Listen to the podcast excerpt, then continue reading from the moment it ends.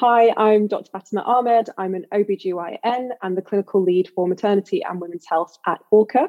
For me, Femtech is anything which designs consumer products, medical therapy, or software with women in mind. Welcome to Femtech Focus with Dr. Brittany Barreto, exploring the past, present, and future of women's health and wellness.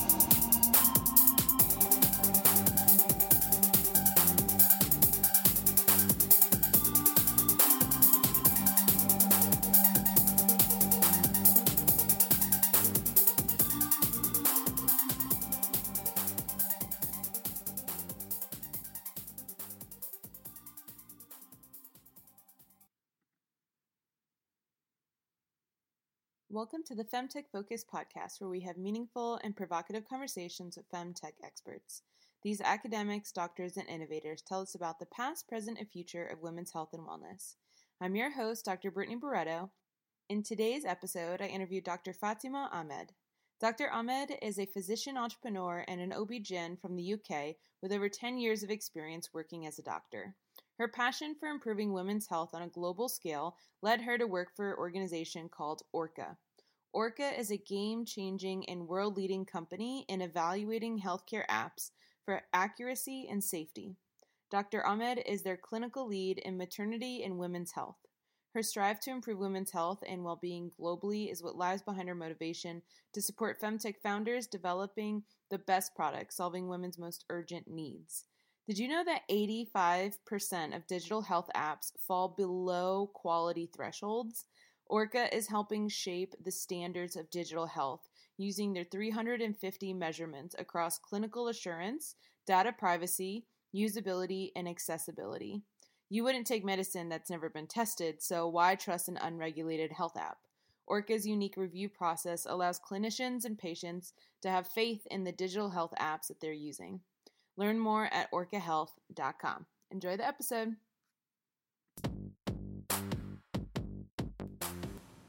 Hey, Dr. Fatima, welcome to the show. Hi, Brittany. How are you doing? I am doing awesome. Um, I am Thank so excited to have you on the show. We met on Clubhouse. I know we did, of all places. I mean, Clubhouse is proving to be a great way to meet people you didn't even know existed that you should have met ages ago. So 110%. There's people that I'm like, I feel almost ashamed that we haven't been connected yet. There's some people that I'm like, it's so obvious. And so, uh, listeners, if you have an Android, I'm so sorry, but currently Clubhouse is this like audio chat room thing on on iOS on iPhones, and Fatima and I met each other, and you're in the UK, right? Yes, uh, I'm based in a, a, smallish town called Sutton Coldfield near Birmingham, uh, in in the West Midlands in in the UK. Yeah, so we've got very different time zones. I think we're quite a few hours apart.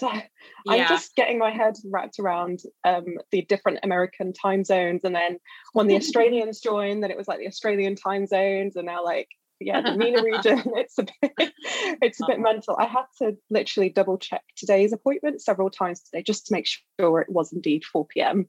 my time. I know it's crazy. We uh we try to do some international things and trying to get Australia, Japan, Germany, East Coast, West Coast, everybody on at the same time. It's it's impossible. Somebody has to be up at 3 a.m. You know, essentially, it's impossible. Um, well, I am so excited to chat with you today because of some really interesting things that you said on Clubhouse. And I said, oh my God, Sue Warren, invite her to the show. She has to be on it. But before we get into that, first, I would love to know more about your background. Our listeners love to learn, you know, where did this guest come from? You know, so where are you from? What did you study? Did you have a career before Femtech? And then, like, how did you end up here? Yeah, sure. So um, I'm a, a, medical doctor by background. I specialize in a field called obstetrics and gynecology. So for the American audience, that's OBGYN. Um, and that's a huge field uh, related to everything women's health. Um, it ranges from um, reproductive health concerns to gynecological cancers, so cancers of the treating um, cancers of the womb, the, the vulva, the um, ovaries, to doing pelvic floor surgery on the female um, pelvic floor uh, to treat things like incontinence and prolapse, um, to things like fetal medicine and maternal medicine and maternal mental health as well. Um, I'm based in the UK and I've been practicing as a doctor for the past 10 years. So I graduated medical school 10 years ago.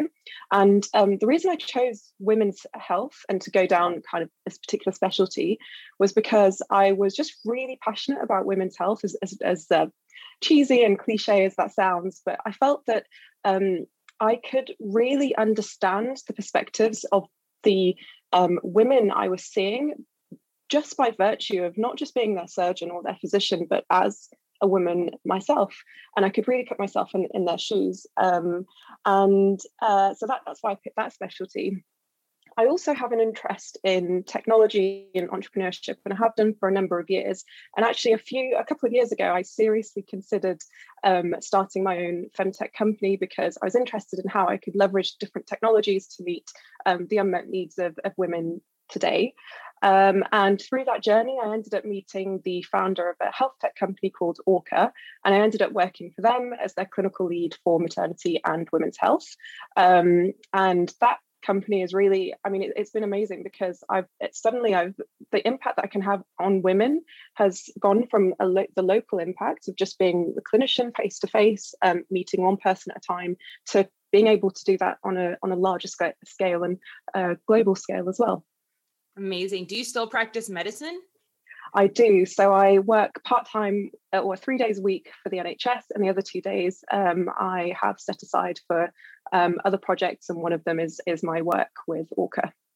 So cool. And you know, that reminds me a lot about like when I was a scientist in a laboratory, I knew I was studying something that could one day like affect patients and drug therapy in real life, but probably not for at least 10 to 20 years.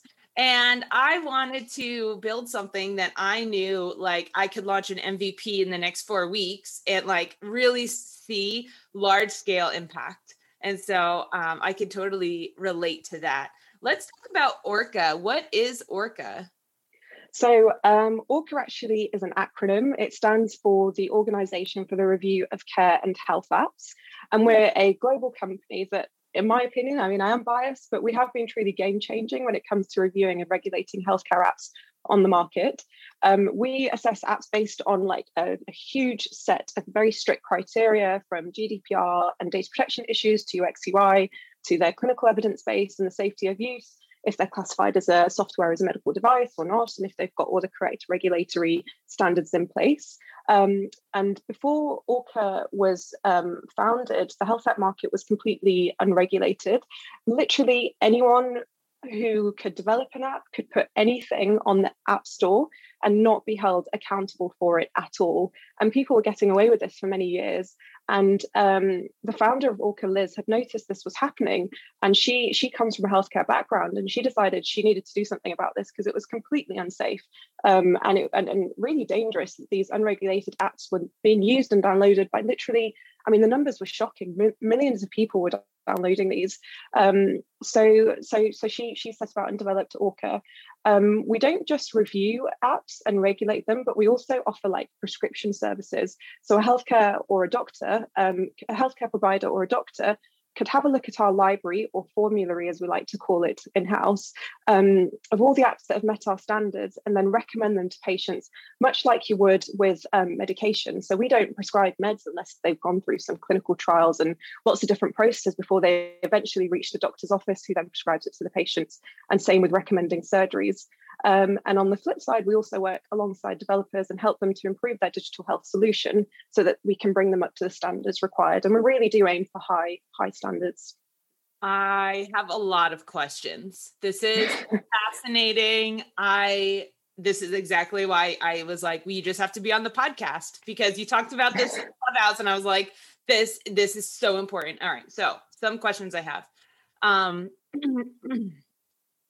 is it required to have ORCHA like approve and regulate your app or is it um, something that a digital health app would actively choose to have done? Uh, so it's something that the digital health app would actively choose to have done yes. Um, but we're now more and more working alongside government, um, and we're working along. I, I don't remember which com- uh, governments now globally, um, but there's multiple governments that ORCHA works alongside to help them with their regulatory processes as well. Um, and so there's some um, business there that's happening with with governments. So they don't necessarily have to have the the ORCHA um, sign off, but for us to go to healthcare providers and say these are the safe ones, we want them to go through our criteria. Mm-hmm. And how many apps has ORCHA? And um, I would recommend. Oops, go ahead. no, I was going to say, and I would, um, I would recommend it as well because things are kind of moving towards that, and where our criteria are quite um, very stringent compared to, to other regulated bodies out there. And we, as I say, we're advising governments on how to do this because it's a new, it's a new thing for a lot of, uh, a lot. It, I mean, it's a new thing that wasn't utilized before.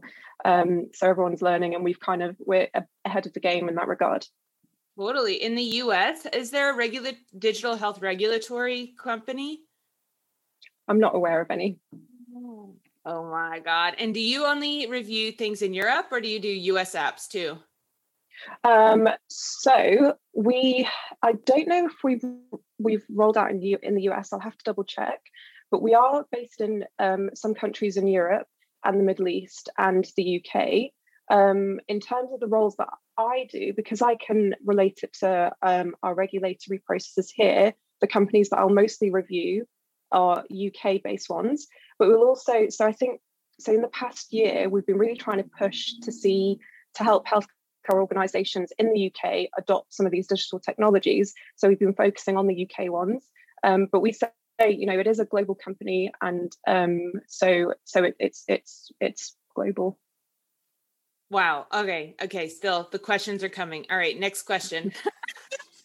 Um how many apps has ORCHA reviewed I don't know the number to that. It's so bad. Or maybe I should have looked that up. no, it's okay. You been, you do a specialty, right? You look at the women's yeah, apps and stuff. Exactly, but there it's in the thousands. It's okay. it's literally in the thousands. And the review team, there's a there's a big review team that will just filter through everything and all domains. And there's that particular team. They're they're a big part of the company, and they will go through all of them and kind of have them through the system and then churn out kind of the the not not great apps and then eventually you know the, the good ones will come to us for for, for review. Because mm-hmm. there's kind of there's a multi-layered approach to how these apps are, are, are, looked at. So we do the baseline review first and then we do the clinical assessment afterwards. Yeah. Well that's just like anything right? Like grant reviews or venture capital investing right? You have some people doing the first filter second filter until it gets to the like general partners or the ob-gyns right? So that's um i can totally see that process. What are some like the biggest problems or like what's what's like the easiest way to be disqualified from even getting to the next round? You know, like what are the, some of the biggest problems that ORCHA sees in digital health apps? Um, so again, I can't answer that one as much because that would go through. That would I'd have to ask one of the developers actually, not the developers, one of the reviewers about that one, um, because they they'll be able to know exactly which ones kind of get dis- yeah like you said disqualified or don't go through the next next process. But i think it really varies. And um because we we have like i think there's five or six domains and each of those like, the, the questions end up being there's about 200 odd of them so it's it's quite a big big process mm-hmm. um, that's undertaken so each a lot of apps will just not not fulfill certain things. A lot of them will be like there'll be some data protection issues that seems to come up a lot, but whether that's a true a true um, uh, that's kind of anecdotal. Um, so I wouldn't be able to tell you exactly which ones what the biggest issues are at the moment. I know that there was some concern about women's health apps and did, um, data protection, especially as um, a very popular femtech business model right now is actually getting the employers to pay for these apps, services, whatever, so that their female employees can benefit from it. Um, but there has been concerns about like, well, do the employers ever get access to that data and find out like if a woman's trying to get pregnant or whatever? Um, yeah. something that you see and like what can digital health apps like what should they be building in the first place for da- data protection? Yeah, so that would be a concern. So really, you want to make sure that that data is secure um, and that it's and if it is shared with third parties, that that's declared in a in a clear way. Um, because that's that's a concern, especially like I imagine in the UK in the US where you've got insurance based things, or um, yeah, you don't want to be or you don't want to be sharing certain things with your employer. That's uh, yeah, we that wouldn't be uh, not not good. yeah. Um, how does the app downloader, like a consumer, know if an app has been reviewed and approved by y'all? Um, so we have the library, so you can look up things on the library and see what score it's being given. And then also a lot of um, a lot of the apps will actually put it on their website to say it's been reviewed and recommended by ORCHA. That's um, what a lot will do. It kind of gives them that badge as well and encouragement. Good. Yeah. Like something I'm thinking about is, you know, as somebody who in the past I had a company with an app and so I hired developers and like I totally I understand the submitting to Apple, like I know the whole process, like it's a major pain in the butt actually. And so my question is like how do app developers who are developers and not doctors like you like make sure that they're on track to get approved from the beginning, right? Because the last thing you want to do at your startup is spend any money building something that isn't going to be approved right? From the and and i know you and i were talking about this before the recording started that you know these are all people who aspire to do good in the world even if they don't get approved right? Like it's not like they're the, these evil people out there. They're all like good hearted like they're trying to build something right so how do we make them all succeed in terms of like hitting all the right marks? How do we do that? Um, so in terms of with uh, so with us, I, always say so. I'll have um, developers reach out to me, um, kind of on LinkedIn and things, and just ask me for some advice. And I'm always happy to to give advice where I can. And also, um, I always say to them, you know, if you're in that process, kind of come to us as early as possible, and we can really kind of help you with that process and help you with what are the steps that you need to do to make sure that um, your app is approved. Um, and the costs for the developers are not, you know, not not too expensive either for that. Um, and and actually, what we beyond kind of the help that we give them in terms of how to make this um, a good app that we would then be happy to recommend. Um, we we a lot of the there's a kind of a high payoff for the developer because we end up it's on our library. We end up doing a lot of the groundwork for them. We end up when we have discussions with healthcare, healthcare providers we say have you heard of this app? It's on this um, it, it, will solve this particular problem in your pathway.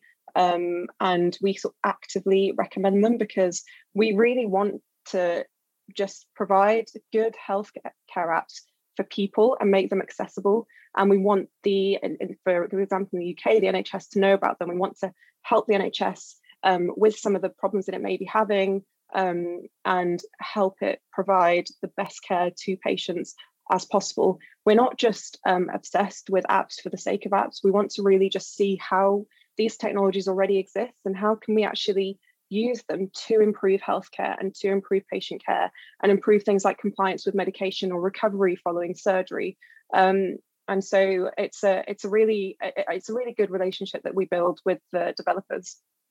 I mean, you are obviously an MD who's pro technology, right? But do you find that in general most medical doctors are like once you tell them like hey you should like literally prescribe this app to your patient like do you get a lot of pushback? Or are they all on board? Like what it uh, it a generational thing? New doctors are all for it. Old doctors not so much. Like tell me about that. Yeah so so yeah so i'm um, an anomaly because i'm already in in technology. So uh, me recommending something it's it's like you said you know i'm already for me technology i've grown up with it.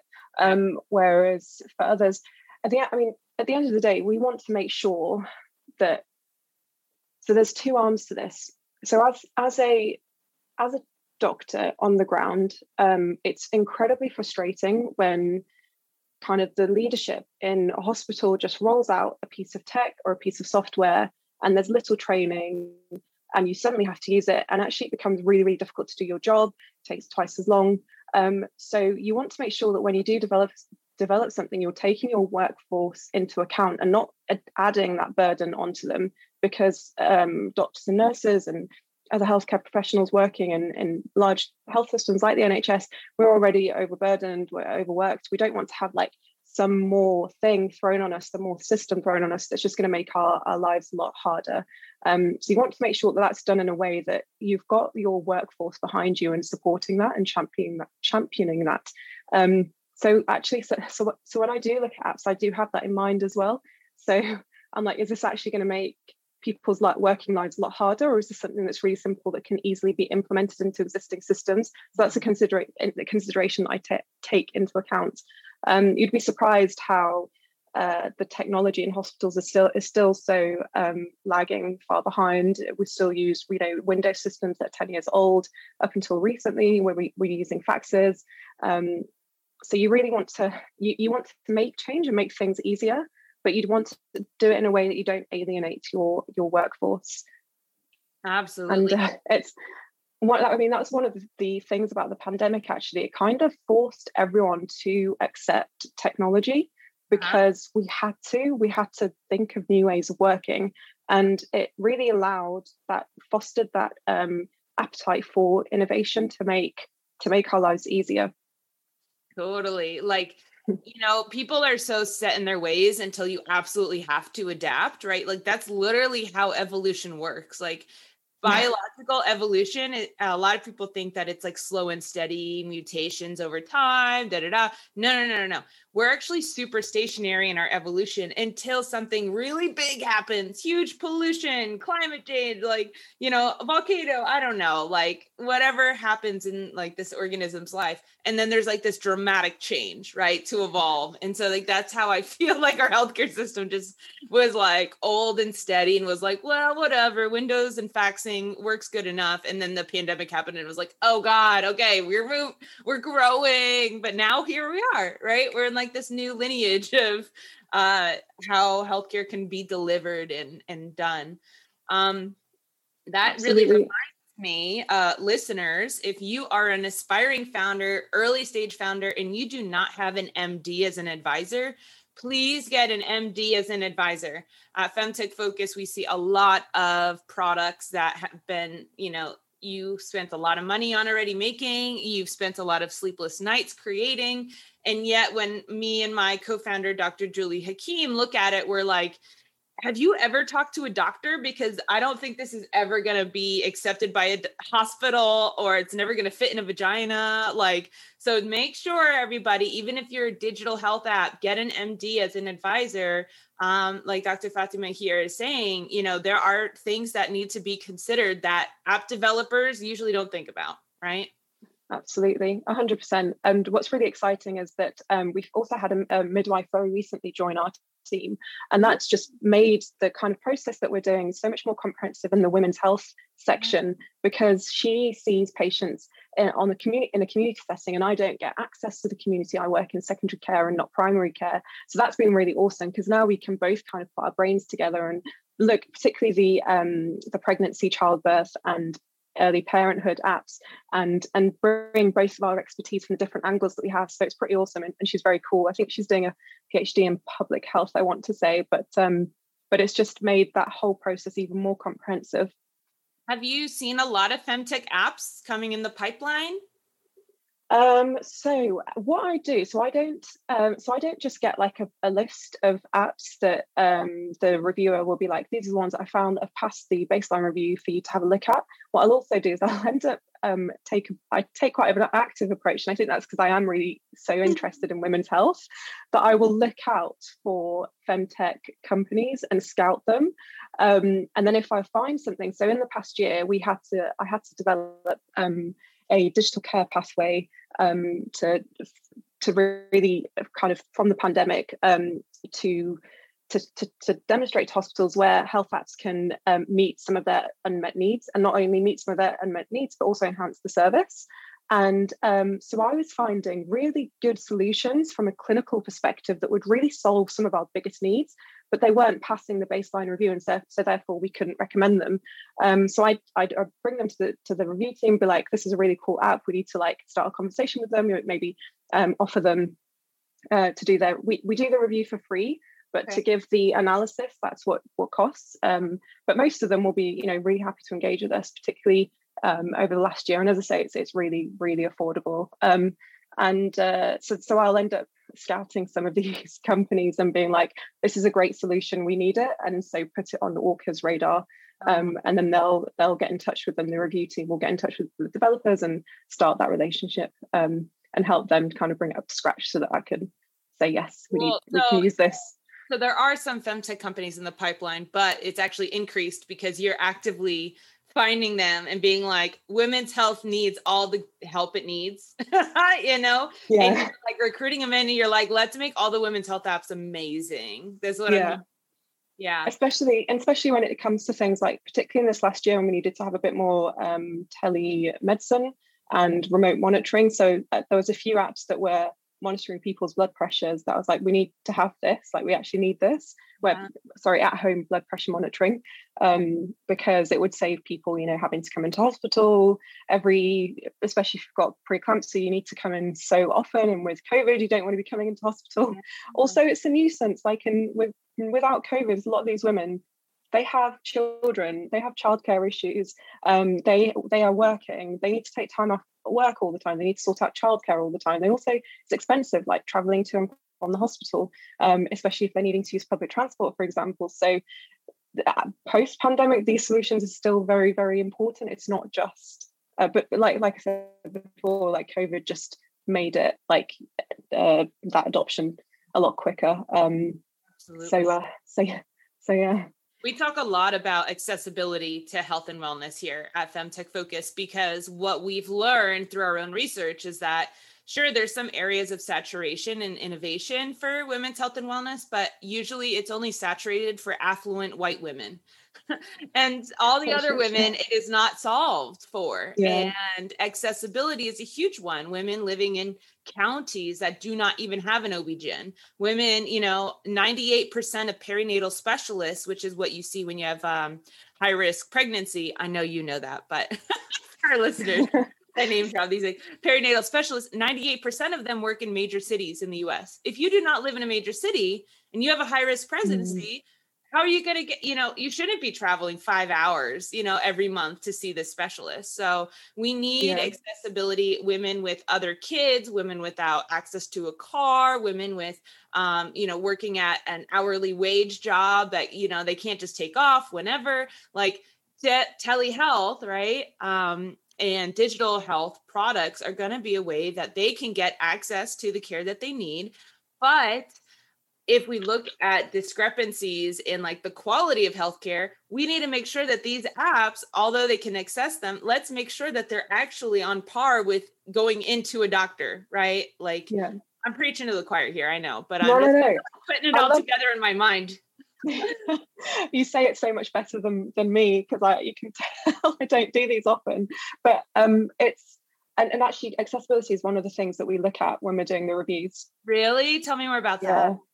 that. Um, so I'll we'll look at just like what you said. Really, um, is a success. You know, what's is will this particular health product actually marginalised already marginalised populations, or does it um, does it solve some uh, other populations as well uh, their needs and improve accessibility? So things like is it translated into different languages because not everybody speaks English. Something as simple as that.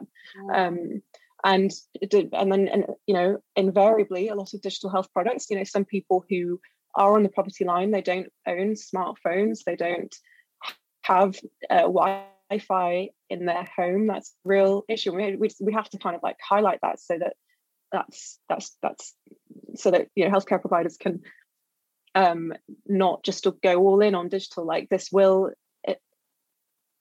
potentially marginalize already marginalized people so um, so yeah, one of the things we do look at is accessibility and uh, what's the word? So equality and diversity. Mm-hmm. And so ORCHA is like this independent company, right? And yeah. like the you're consulting with the government, potentially app stores, but like do you ever do you think that this will ever become um like an app store requirement? Like when you submit your app to be in the app store like it has to go through a people like you before it gets approved? Or even like on a governmental level like gdpr data protection stuff like do you see this as like we're ever going to make it universal like requirement? It's a really good question. Um, so i know there are other companies like us so ones that just basically independently review and assess these apps whether the app stores will start to do that? I don't know. That's a good question. I'm sure they have their reasons why they shouldn't.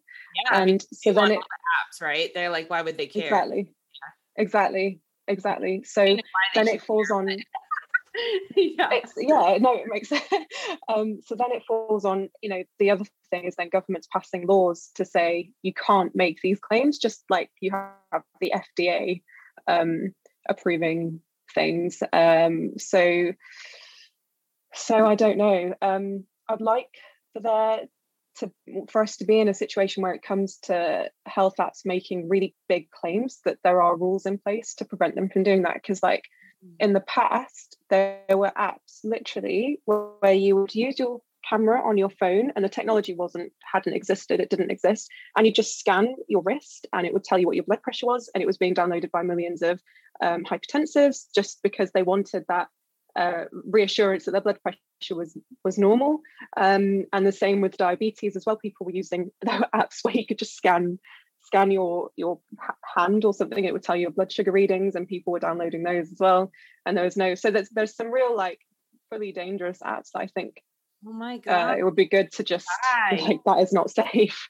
Oh my gosh! Yeah, this is crazy. What um you said that you do work with government so that does that mean that the governments are interested in it um, so ORCHA as an organization will consult with governments and um, also help them with their uh, so i know they so ORCHA was uh, worked a lot with nhs digital and nhsx um, to help them with their kind of app review process as well and their regulation and things wow. Um, so yeah crazy stuff. I don't I don't get involved with that high level stuff. So. But never this is yeah. like blowing my mind because I consult and meet digital health app developers and founders all the time. And it's like, you know, I even need to question myself. Have I ever said, like, thought to myself, hey, has this app actually been reviewed, you know, by a doctor? So this is such an important, important need. Um, let me ask you what do you hope the future for digital health apps looks like um, what do i hope the future of digital health apps um, so okay let me think about that one for a moment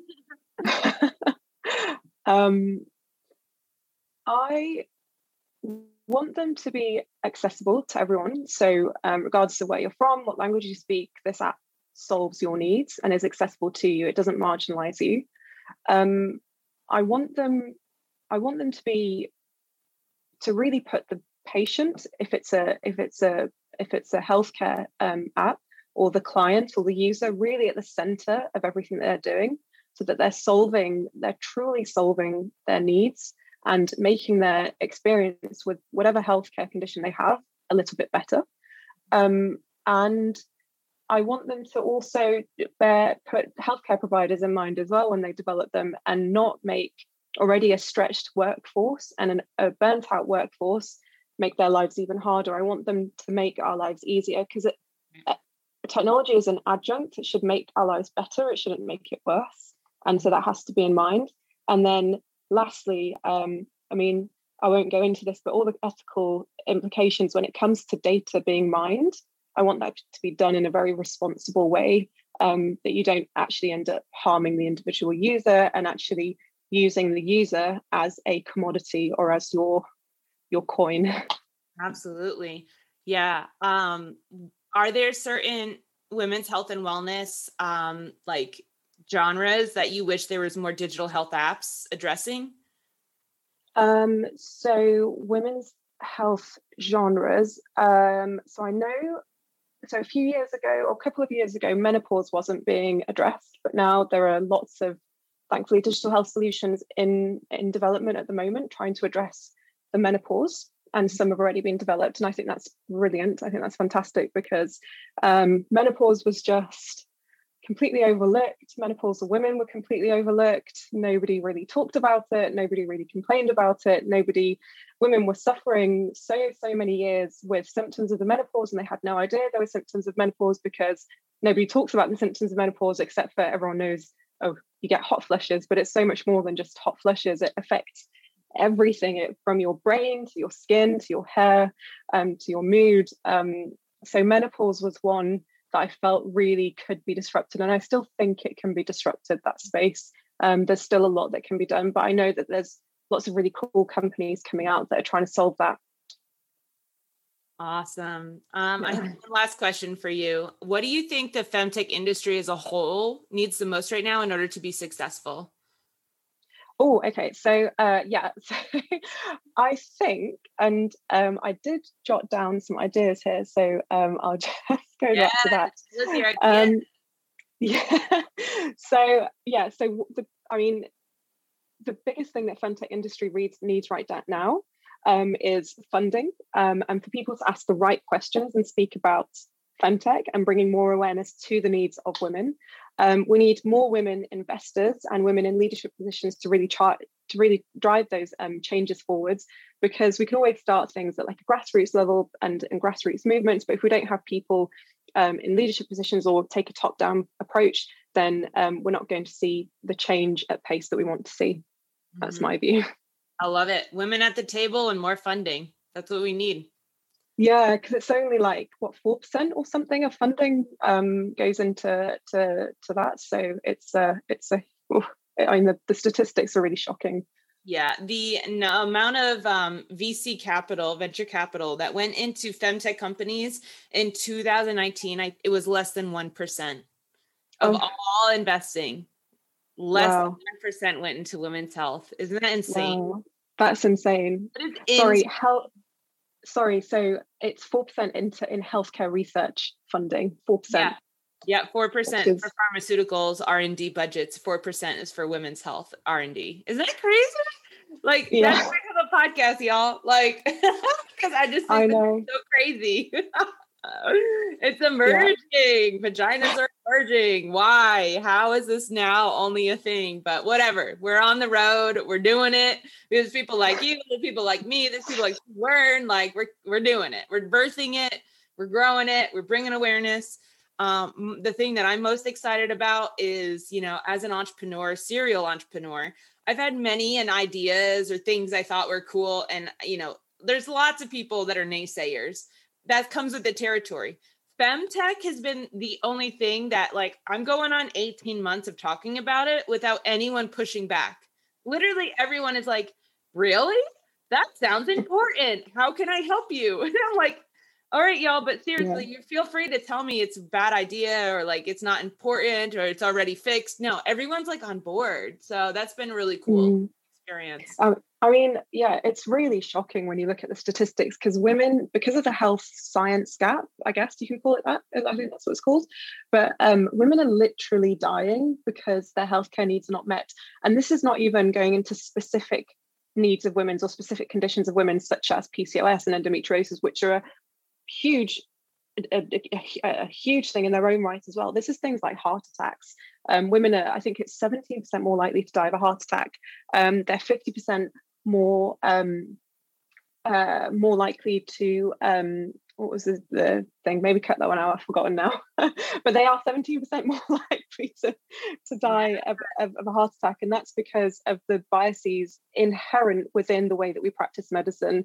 And it wasn't until I think what, five years years ago that the NIH mandated that research funding has to they have to include female um, animal models um, before they could fund that research. So what about all the research that was happening before then and all the medications that we're prescribing to women that are based on male cells and male animal studies it's when you look at it it's insane. And it's not just from from treatment so we're prescribing the wrong drugs at the wrong dosages that might not even work for female bodies because we didn't want to test on mice that have periods because it's you know the menstrual cycle was too uh, too many variations. So scientists didn't want they wanted a standard male a standard male model that was yielded consistent results. But hang on a minute, women don't have a consistent, you know, that's not how women's biology works. So your your your your research is on male animal studies, and then that's being extrapolated to then fit into women. So invariably, you're giving them the wrong treatment, and as a result,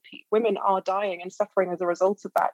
Um, and it's not just the it's not just the drugs, but it's also things like diagnosis and diagnostics. So coming back to the heart attacks, up until recently, we were using the, the biological markers that we, we were using were based on men. Um, the particular enzyme it was based on men, men, and it's released when you have a heart attack.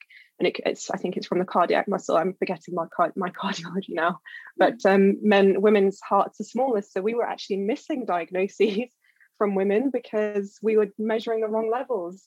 And then on top of that, again, it's symptoms. So I mean, the, the situation is is really huge, and women's healthcare concerns is a huge problem and it's a 500 billion dollar uh, problem yeah. um, which is the same actually as diabetes so so uh, I, I mean, yeah, you can tell I'm really passionate about it. And I'm... I know, girl. The other week, I was listening to a conference if, with some with some scientists out of Switzerland and Sweden. They had a few European scientists.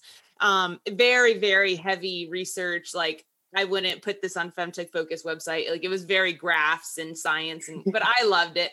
But they had a they had a laboratory. Um, uh, they were studying nanotechnology, so little nanoparticles delivering drugs to certain areas of the body. Uh, and the the PI, so the guy in charge of the lab, said, "Yeah, my grad student messed up and used a female mouse instead of a male mouse. And when you put female mice next to male mice, they automatically get their period. So some that's just mouse biology. Blah blah blah. So the the student messes up, uses a female mouse, takes the image, uh, brings the image to the professor, and he's like, "You silly, silly PhD student. Like you used a female mouse. You never use female mice. And the PhD student said, Yeah, but look what happened.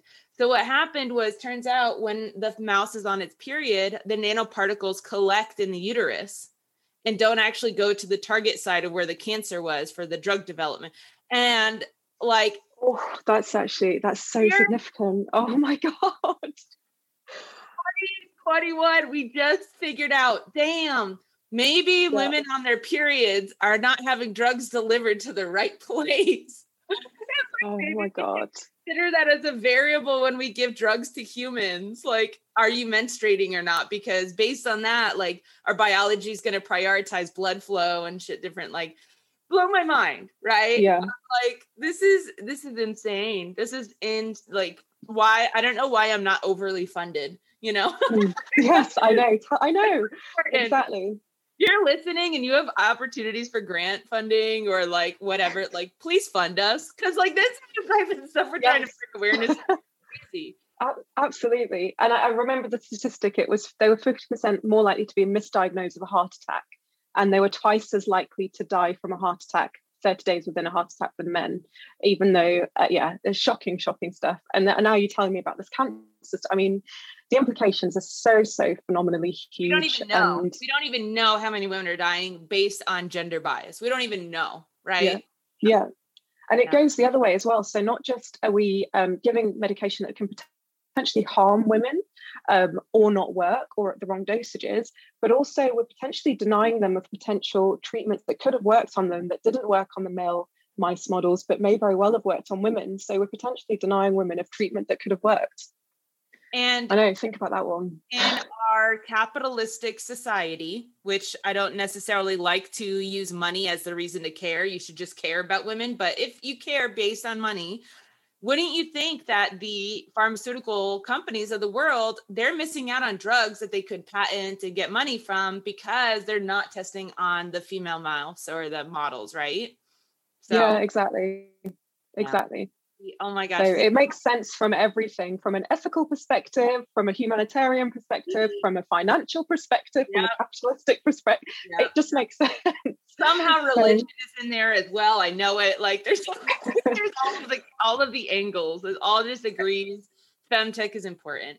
Well, um, um, do you know what I, I read, like, but just prepping for this interview, that um, Aristotle had described the female form as the mutilated version of the male form. So, and that kind of like thought process about women and women's anatomy permeated has permeated really to this day um, if you th- if you really think about it, and historically the way that we've we've done things and conducted research. Um, so yeah, yeah, if you really really go into like the history, it's it's yeah. uh, it's I mean, it's insane. Think about even like um, you know Eve was made from Adam's rib supposedly, right? So it's like the woman is derived from the man as well. Mm. So mm, mm, mm, mm. we are two different genders and sexes and oh my god we have you and i we have so much to talk about thank you so much for your time today you are amazing what you're working on is so important i knew that i had to get you on the show when i met you in clubhouse so you're incredible thank you for all you do thank you so much. Thank you. And it's been an absolute pleasure. And i'm so happy that you and i met. And i'm um, just really grateful for the work that you're doing to really just get this message out there. And hopefully you know things are changing and, and they will continue to change with people like you at the helm and and others. So um, yeah thank you very much um, for having me as well.